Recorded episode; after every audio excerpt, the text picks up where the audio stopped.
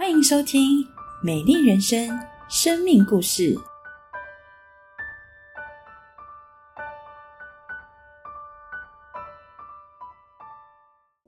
大家好，我是艺人啊、我的工作是一个建筑师。那其实建筑师这个工作是蛮有挑战的啊，面对呃不管是业主也好，还有工地的一些问题也好，我们都必须要在这个当中做一个协调的一个角色啊、对我而言呢，当父亲最大的一个挑战就是我有两个女儿，然后这两个女儿的个性也有完全的不同。那老大纯慧，她是一个很聪明、很开朗、很贴心的孩子。他出生的时候，医生就跟我们讲，他有一个斜颈还有髋关节松脱的问题。那那时候因为开放性动脉导管比较严重哦，所以我们把她留在医院里面观察，观察到完全没有危险性的，我们才带他回家。其实，在为后来的一两年呢，他让我跟碧文真的是吃足了骨头哦。纯慧他的这个右右脖子的右半边有一根筋哦，他特别的紧，特别的紧，那就是会导致他的头会会向右边歪斜。长大之后，如果不没有处理的时候，那个脖子这个脸部的发展会一边大一边小，所以我们也很注意他这个问题，因为他必须要到两岁十公斤才能够开刀，所以这个一岁到两岁之间这两年的时间呢、我们必须要几乎每天带他去做复健，让他的脸的发展不要是一边大一边小。呃，我太太就每天呢、要带着他到复健科去做复健的工作啊。那这个复健最主要的用意是要让他这个脖子的这条筋维持比较柔软啊。那他每天去做复健的时候，其实是一个很很很痛苦的事情。对一个一岁大的孩子来说，你必须要把把他脖子弯弯来弯去，那个他是很很不舒服的事情，而且每次去做复健，他都会在那边大哭。我们父母啊，其实会心里面会很难受，很难受。但是为了说让他的发展比较好一点，还有就是开刀的时候比较 OK，我们还是要硬着心去带他做做复健哈。啊、因为髋关节有松脱的问题哦，所以他必须啊、三个月大他就要去带，他就必须要带着辅具啊。那虽然穿着辅具哦，他大概五个多月他就会爬了，而且他爬得很快，只是说，呃，他爬的姿势很奇怪啊、一般孩子是匍匐前进，但是他是侧着爬的，所以我我又觉得很奇怪，他我心里面又开始担心了，他不知道哪里有问题，我就一天到晚催着他妈妈带着他到处去检查。那直到有一次到大医院去哦，那医院的医生就就就就念了我们一顿，就说这个孩子他只是习惯侧着爬，他爬的比其他孩子都快，你们到底在担心什么？所以那时候我们就，我那时候我才真的把心里面那个担心那个石头给放了下来。那奇颖呢？然后奇颖她是呃刚好三十六周就引产生出来的，大家因为觉得奇怪，孩子在在母亲的怀怀里应该是要满周满足足月了才生出来，为什么三十六周就把它引产生出来？很大的一个原因是那时候他妈妈肚子的羊水不够啊，羊水不够，其实肚子里面的成长环境并并不好，而且有危险性，所以三十六周我们就把它引产出来了。那那其实啊、呃他因为因为我们担心就是那个呃他妈妈羊水不足的状况啊，影响他脑部的发展，所以为后来的后来刚生出来的一两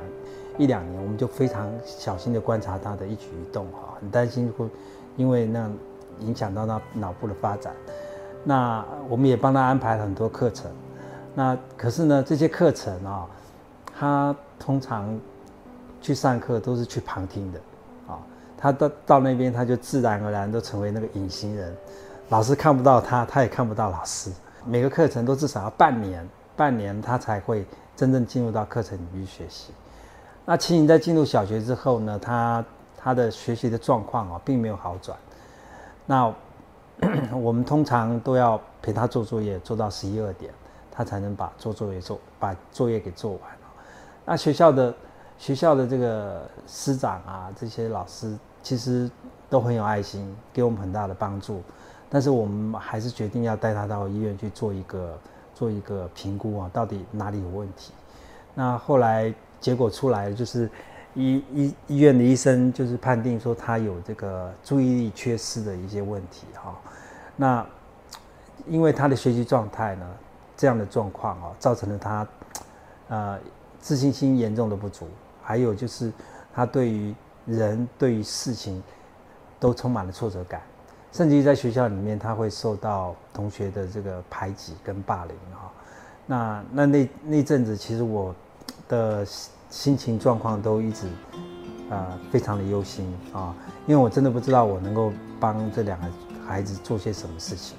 有很多状况都不是我可以掌握的啊。那从婴儿时期，我就十分珍惜每一刻跟他们相处的时间，包括说让孩子当马骑啦，还有。呃，帮忙喂奶啦，换尿布啦。等到长大一点呢，其实那个床边的这个故事时间，那更是我跟孩子一生当中最最美的一个回忆啊。那我的床边故事大多都是我自己即兴编的哈。虽然白天上班很累，但是有而且有时候会讲着讲着讲到睡着。你知道那个孩子，他们有时候看我睡着，都还一边一边一直推。讲啦讲啦，爸爸赶快讲！但是那个真的是蛮累的。那可是到现在呢，我都还会记得孩子他们在入睡的时候那个脸上满足的笑容啊。那我会要求自己每天回家能够陪孩子吃晚餐啊。啊，有需要加班的话，我就带回家来做，因为这样子就不会错过孩子每一天的这个成长。感谢神，大概在纯慧小学一年级的时候呢，我们全家来到。万圣里的这个合一堂啊，在这里我们找到了一个属灵的家啊。我们带着孩子在教会里面全新的服服侍哈，在接受真理造就之后呢，我慢慢知道孩子的未来其实并不在我的手中啊。当他们遇到生命中的低谷啦，真的只有神才能够成为他们的帮助啊。那齐颖在升上国中之后呢，他的学习啊，因着功课越来越难，他的状况是越来越糟。那为了能够打入班上的朋友圈，他开始会编造一些谎言，来吸引同才的注意啊。啊，教会的辅导也注意到这件事情，他向我们反映这个状况的时候，我跟毕文便开始为奇颖迫切的祷告啊。我们求神来光照这个孩子。那有一天啊，神感动我，让我主动约奇颖出去走一走。那一天傍晚呢，我们在新店溪。河堤便道上面走着哈，那我开始向他分享啊，我自己小时候有一次呢，我随着我父母到桃园乡下去探访，那时候儿时的一些朋友啊，那时候啊，为了争一口气呢，我就向朋友撒了谎啊，炫耀自己在台北的生活有多精彩多精彩，结果那时候刚好被对方的妈妈听到了啊，那当下。这个伯母她并没有马上把我拆那个这个谎言给给拆穿啊，那其实这是一件很糗的事情啊，而且这件事情其实对我影响还蛮大的啊。那我就像因为因着这件事情呢，我就向齐颖分享，就是说我们的生命当中最重要的呢，应该是神眼中的那个我是什么样的我好。而不是别人眼中的那个那个我啊！我鼓励他不必在乎别人的眼光，因为在神的眼中，他已经是最美最美的孩子啊！那很感谢神，其实在进入高职高职之后呢，他的生命有了一百八十度的反转。那在校的成绩啊，总是在班上的前五名。那在班上也能够呃为主做光做盐。成为老师跟同学们的这个帮助啊，啊，在今年呢，他更顺利的考上了这个实践大学的家庭研究及儿童发展学系。神在这个孩子的生命里成就了最美的见证啊！那天在高速公路上面啊，啊，天候的状况并不是很好，下着好大雨，而且这个视线的视线呃的的状况非常的非常的不好啊。那纯慧的坐车。坐的那部车子呢，发生了一个严重的车祸。很感谢神的是，在在车头几乎半毁的状况下啊，全车的人竟然全然全部都安然无恙啊。那纯慧在分享他那时候深深的感受到主耶稣用厚实的臂膀啊，就是护卫着他啊。那次的经历使他对神的信靠啊更加的坚定啊。那在高三考大学那年，他他在啊。啊，他在教会的这个侍奉，还有在考试的课业的这个平衡上面产生产生了一些问题。那时候他在教会，呃，除了诗情诗班，还有儿主的助教，还有还有就是万方高中的这个牧区的这个拓展啊，在繁重的课业和教会的侍奉两者之间呢，他选择了花非常非常多的时间在侍奉上面啊。导致他在学校的这个模拟考模拟考的成绩一直都没办法向前推进一步。那我们虽然心里面都很担心，可是我真的不知道如何去改变他。感谢神，在我们跟跟牧长啊分享啊，牧长带着我们一起同心祷告之后，最后那几个月，春慧终于能够回到平衡的这个学习生活当中，并且能顺利的考上台北市立大学的这个城市发展学系啊。那神在孩子的这个教养上面呢，让我学学会了这个完全的交托、耐心的等候，并且全心的相信，啊，神他必不误事啊。那有人会问我说，嗯，当我自己面对我自己的孩子啊遇到的这些事情，作为一个父亲的，应该是要想要去这个挺身而出才对，怎么会说要交给神呢？嗯。我记得陈慧在两岁的时候啊，那时候因为他有斜颈，他斜颈要开刀啊。那那天在这个啊马街医院的开刀房前面啊，我看着护士小护士阿姨抱着不哭不闹的他啊走入了那个手术室里面啊。那时候我的心真的很痛啊，我痛到真的只能够躲到电话亭旁边嚎啕大哭啊，但是。啊，我相信啊，天父让他们经历这些这些的苦痛啊，心中也一定跟我一样，充满了万般的不舍啊，非常的疼，非常的痛啊。但是为了让他们的生命能够得着完全，这些试炼真的是必须要的经过。而我我能够做的呢，我就是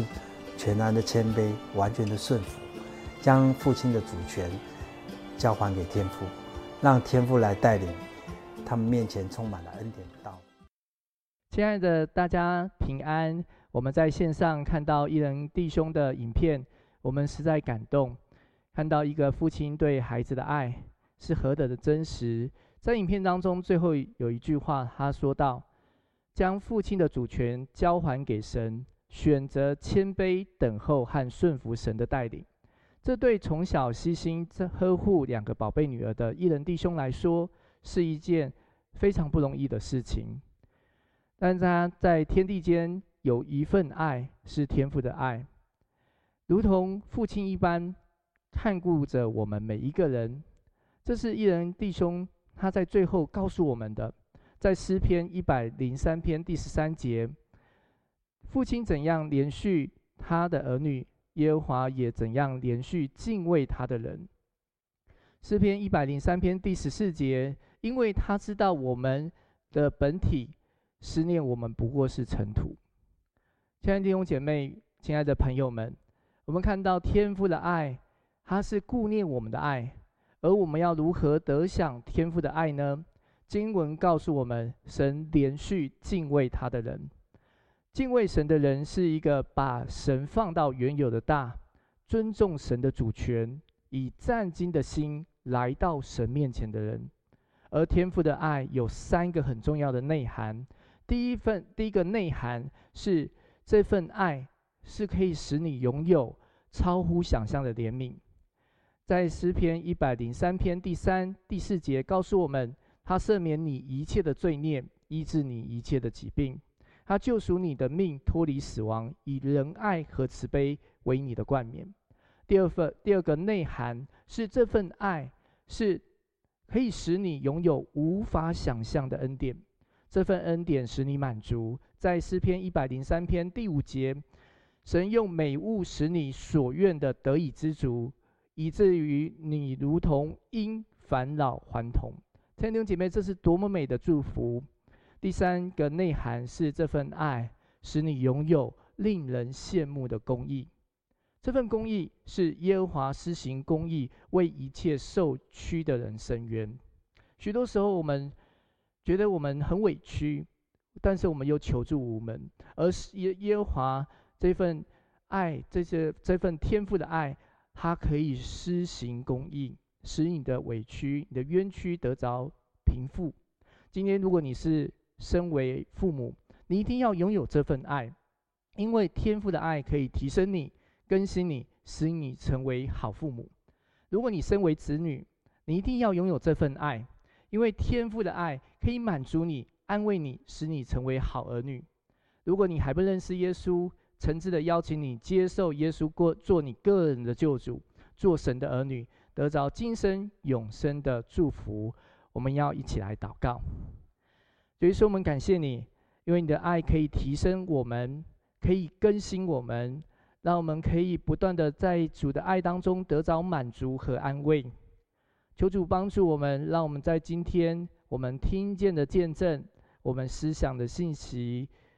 我们看到许多宝贵的经文，告诉我们天父的爱是何等的宝贝。他爱我们，为我们预备了一个天上的家。